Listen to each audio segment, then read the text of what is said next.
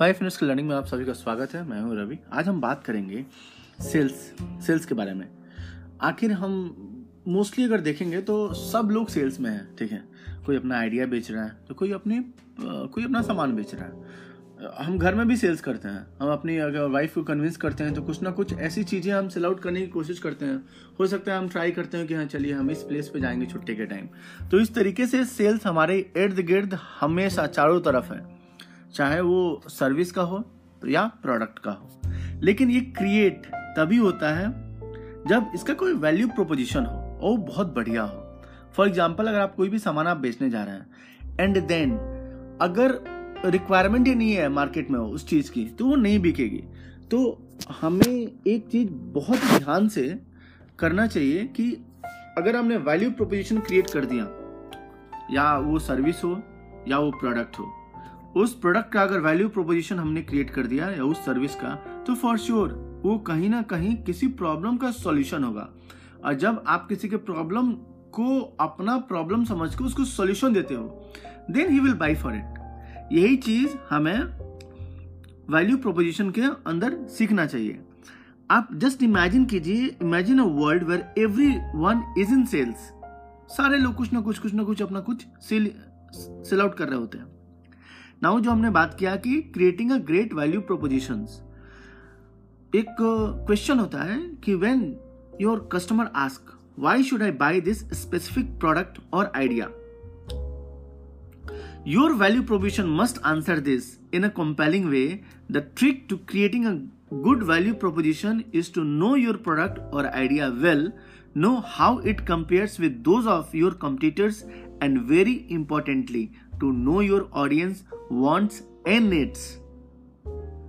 तो अगर इस चीज को आपने समझ लिया कि ये एक प्रॉब्लम का सॉल्यूशन है आपके कस्टमर के लिए, तो कस्टमर आपके चीज को बड़े ही आसानी से खरीद सकता है। लेकिन अब चलिए, आप जो बात कर रहे थे कि वैल्यू प्रोपोजिशन को हम क्रिएट कैसे करते हैं। फर्स्ट ऑफ ऑल आपको क्या करना है, आपको पहले अपने कस्टमर को बारे में जानना है। कस्टमर के बारे में समझ के start by putting your self in the customers shoes. और ये आप कैसे जानेंगे वो कौन है आपका कस्टमर, ठीक है। उसको किस टाइप की प्रॉब्लम है, वो क्या इम्प्रूवमेंट चाहता है, ठीक है, और वो उसकी क्या वैल्यू देना चाहता है, ठीक है। ये पहला स्टेप हो गया। अब दूसरा स्टेप क्या है, आप कस्टमर को समझ गए। जो दूसरा स्टेप है, नो योर प्रोडक्ट, सर्विस और आइडिया।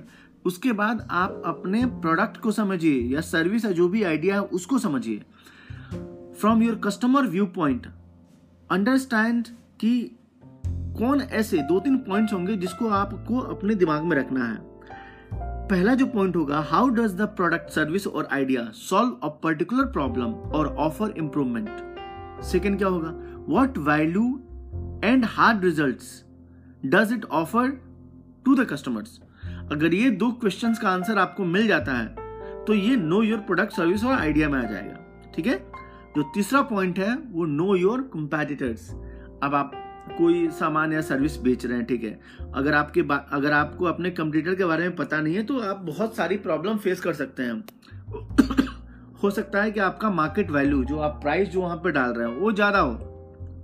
तो इसलिए आपको बस एक चीज अपने माइंड में रखना है कि हाउ डज योर प्रोडक्ट और idea create more value than competing ones. उसके बाद जो स्टेप 4 है, distil the customer oriented proposition. The final step is to pull all of the information you have gathered so far together and answer in 2 or 3 sentences, why should I buy this specific product और idea. ये जो question है ना, ये please अगर आपने answer ढूंढ लिया और इस, क्योंकि ये खुद ब खुद कस्टमर को कन्विंस कर देगा कि why should I buy this specific product और आइडिया, ठीक है। इसको मैं बोलूंगा 3 या 4 ऐसे पॉइंट्स हैं जो आप अपने दिमाग में रख सकते हैं। Try writing from the customer view point by completing the following, okay, and formulate your value proposition by starting each sentence with the following, I want to buy this product और idea because it will, and then you can decide what you want to write. The thing I value most about the offer are blah blah blah. The third point is it is better than competing products or ideas because of these reasons. तो ये आपके लिए बहुत helpful हो जाएगा। Why should I buy this product if you are giving this kind of answers. Now जो पांचवा point है, पांचवा पॉइंट ये कुछ नहीं है, जो चारों पॉइंट है पुल इट ऑल टुगेदर। जितने सारे कस्टमर्स के क्वेरीज हैं, ठीक है, उस सारे के सारे आप स्टेप 5 में डाल दीजिए और उसका उसका आप आंसर रेडी कर लीजिए। देन फॉर श्योर आपके कस्टमर्स आपके प्रोडक्ट को without hesitations they will buy it with confidence. ठीक है दोस्तों, तो